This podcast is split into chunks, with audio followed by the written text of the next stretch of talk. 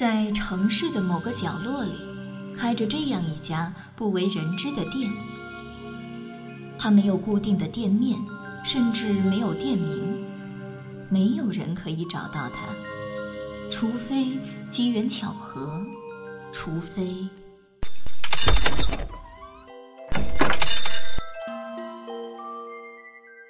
有，有人在吗？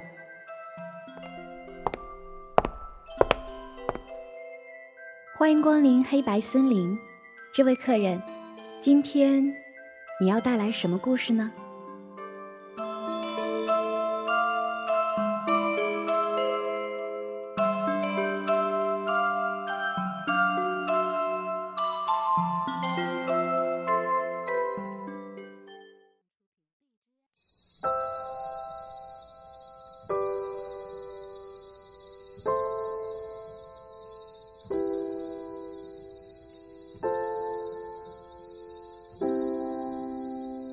无论是在多么喧嚣的城市里，都会有一些十分僻静的角落。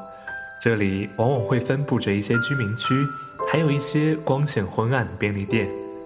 这些不复往日光鲜亮丽的房子里存放着的，还有老人们口中时常提起的，都是过往或苦或甜的回忆。在这里居住的大多都是一些老人，还有就是一些出来打拼的年轻人。当然，我也是这里的一员。按照在这里居住的时间来算，我也算这里的老人了。在过去的二十三年里，我从来没有踏出过这个院子一步。可以说，没有人比我更清楚这里了。四楼的王大妈每天早上六点就会从居民楼里出去去买菜，然后开始准备晚饭，因为她的女儿和孙子每天晚上都会来这边吃饭。六楼对门的陈豪两位大爷喜欢在点缀着光点的树荫下下棋，还有一楼的那个……哎，老银杏，你家那个小警察今天值班呢？周六就这么早出门啊？我看最近也没啥事儿啊，挺太平的。怎么刑警都这么忙的吗？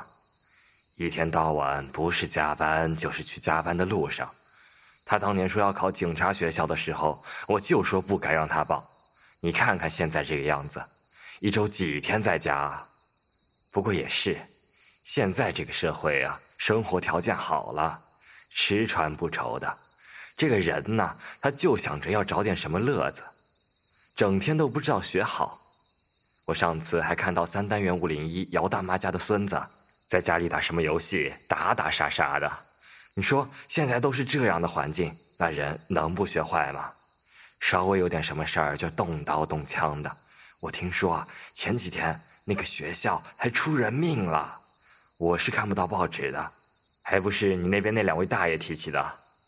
这是老张，隔壁院的，他来的比我晚几年，不过他长得快，没几年就快比我高了。不过后来也只是横向发展了，天生是个话痨。除了睡觉，没有一刻不在讲的，比我家那个小孩还唠叨。我有时候就寻思着，他这一天天的不累吗？虽然大部分的时间我都不太想理他，但是每次听他说小警察坏话的时候，我还是要反驳一下的。你别这么说，他那可是为人民服务，没有他的努力付出，哪有我们现在的安定生活？你自己也说，现在社会上坏人很多。那不是更需要他去抓坏人吗？嗨，真是好心当成驴肝肺啊！还有，你能别一天到晚的老银杏、老银杏的叫吗？我还只是个二十出头的小年轻啊！老张这家伙，每天好像不被怼上一两句就浑身难受，非得有人说上他几句才肯消停点，不然他能在你耳边叨唠一整天。我也是不容易啊！你看看对面的小枣和石榴，哪个不是安安静静，一副岁月静好的样子？不过对面那栋楼里住的可都是以前厂里的干部领导，有浓厚的文化氛围的熏陶，也难怪他们看上去都是斯斯文文的。扯远了，我们刚才讲到哪里啦？哦，我想起来了，这个居民区建起来也有许久了。二十五年前，一对夫妻带我来了这里。妻子是商品批发市场里帮别人打工的，丈夫则是工厂里一个车间负责人。正赶上厂里分配房屋，他们带着老人来到这个在当时看起来十分体面的居民房里。那天，他们把我细致地安置在院子里。那时候，居民区刚刚建起来不久，墙角还堆积着多余的水泥和杂物，这让原本应该崭新的院落多出了几分萧瑟。显然，我的存在让这个院子明亮了不少。但是，无论怎么看，这个院子里没有一个同龄的可以让我提起兴趣。当然，隔壁的那个不算。我就这样，在无人玩耍的苦闷日子里度过了漫长的三年时光。等到我终于可以看见一楼的房间时，那对夫妻的生活着实让我感到无比的新鲜。从他们的对话给了我很多认知，他们的生活宁静平和，在我眼里平凡枯燥且一成不变的日子，在他们这里总能焕发出别样的光彩。那天秋天暖洋洋的阳光透过树叶在地上跳跃着，院子里还有六楼陈叔养的两只土狗还在抢骨头吃，活泼的氛围让我连和隔壁的小张唠叨的兴致都高了很多。哎，你家那对有多久没回来了？去医院去了好久了吧？应该不是小病的感觉，住院也快一个星期了。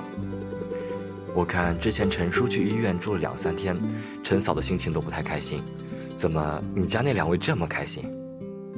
小张示意我一楼紧闭了许多天的窗户，以往总会有一个相貌普通的女人笑着拉开窗帘，让清晨的阳光欢喜地跃进原本昏暗的房间里。打开窗户，清新的空气也不再被玻璃无情地阻碍在外面。而是争先恐后的涌入，带去早晨独有的芬芳。可现在，这个窗户已经五六天没有被打开过了，只能从窗帘的缝隙中看见一个年老的妇人打扫房间。我简直不敢想象，这么久没有被太阳滋养，房间会是怎样一副落败的景象。可比起这些，我的内心更担心的是。我是不是被抛弃了？就像每天晚上八点准时从那个铁皮盒子里传出来的那样，因为没有什么用，所以被丢弃了。还有那些因为不想养，所以被放在纸盒子里的猫猫狗狗们，而我，连纸盒子都放不进去。想到这里，我觉得我的未来一片黑暗。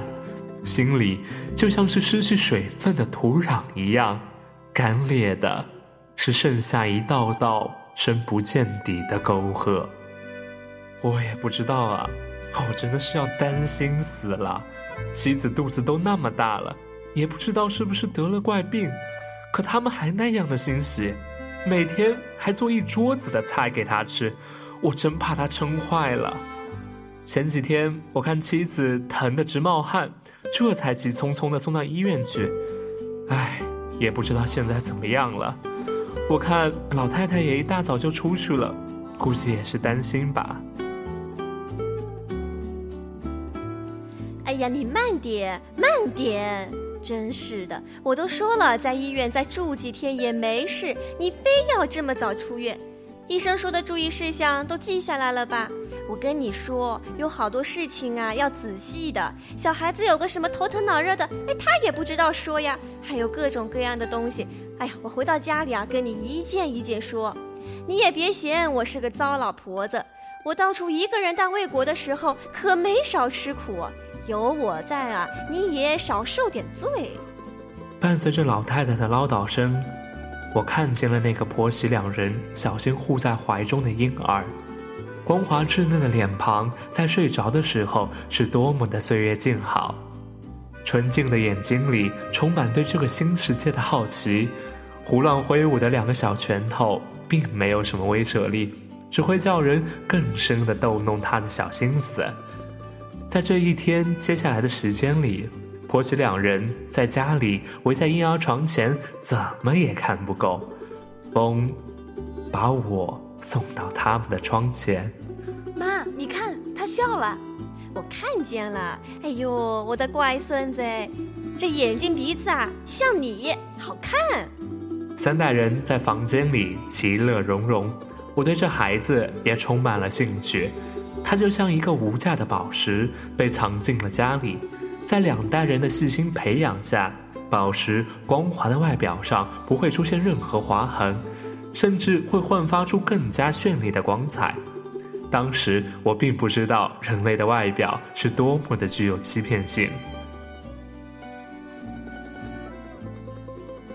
就在他来到这个家的第一个夜晚，我对他一切美好的幻想就全部破灭。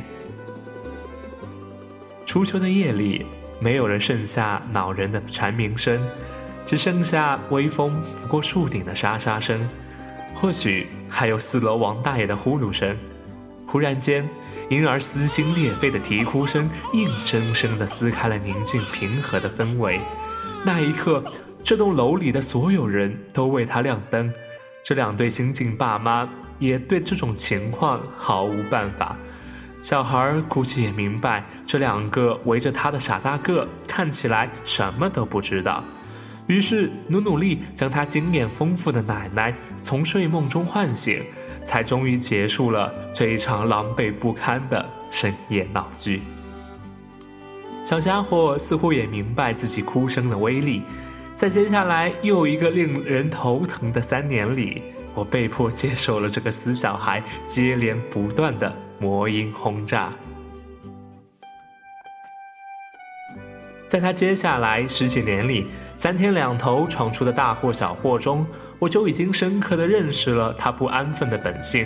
在高中的时候，小孩不知道从哪儿看了警匪片，总觉得当警察总是拉风又帅气。每天可以和凶恶的歹徒搏斗，可以在街道上上演追逐战，吵着闹着要以后当警察。可事实是，大部分人都只是在街上贴罚单，又或者像对面三楼那家的儿子一样，天天在外面巡逻，查处一些偷偷贩卖色情碟片的小贩，又或是帮忙抓一抓扒手。我还经常看到我们这儿的片警和老大爷喝喝茶、下下棋呢。哪有他想的那么惊心动魄啊！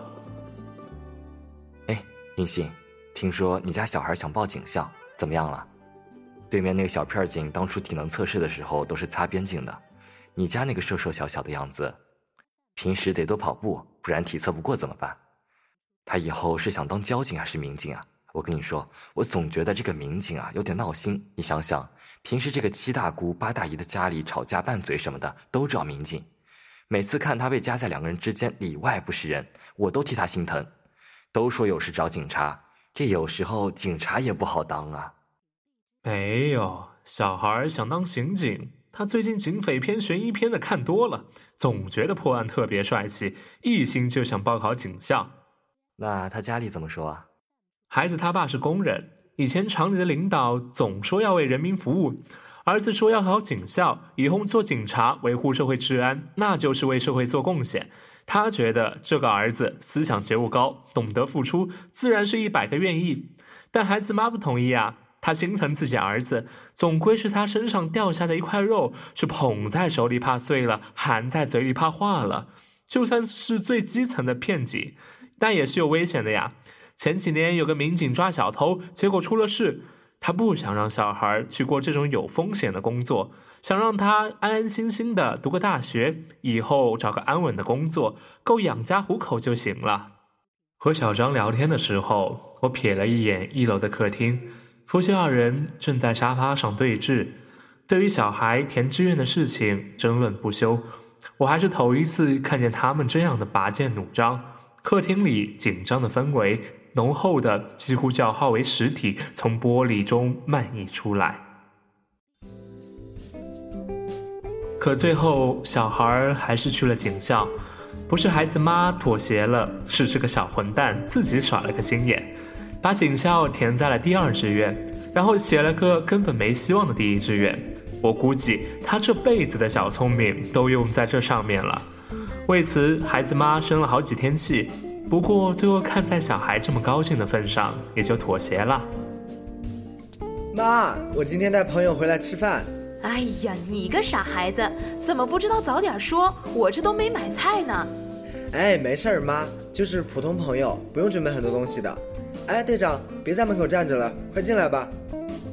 从院子那扇老旧的门外走进了一个男人，身上倒是捯饬得干干净净、整整齐齐的，就是总不站不直的样子，看起来吊儿郎当的。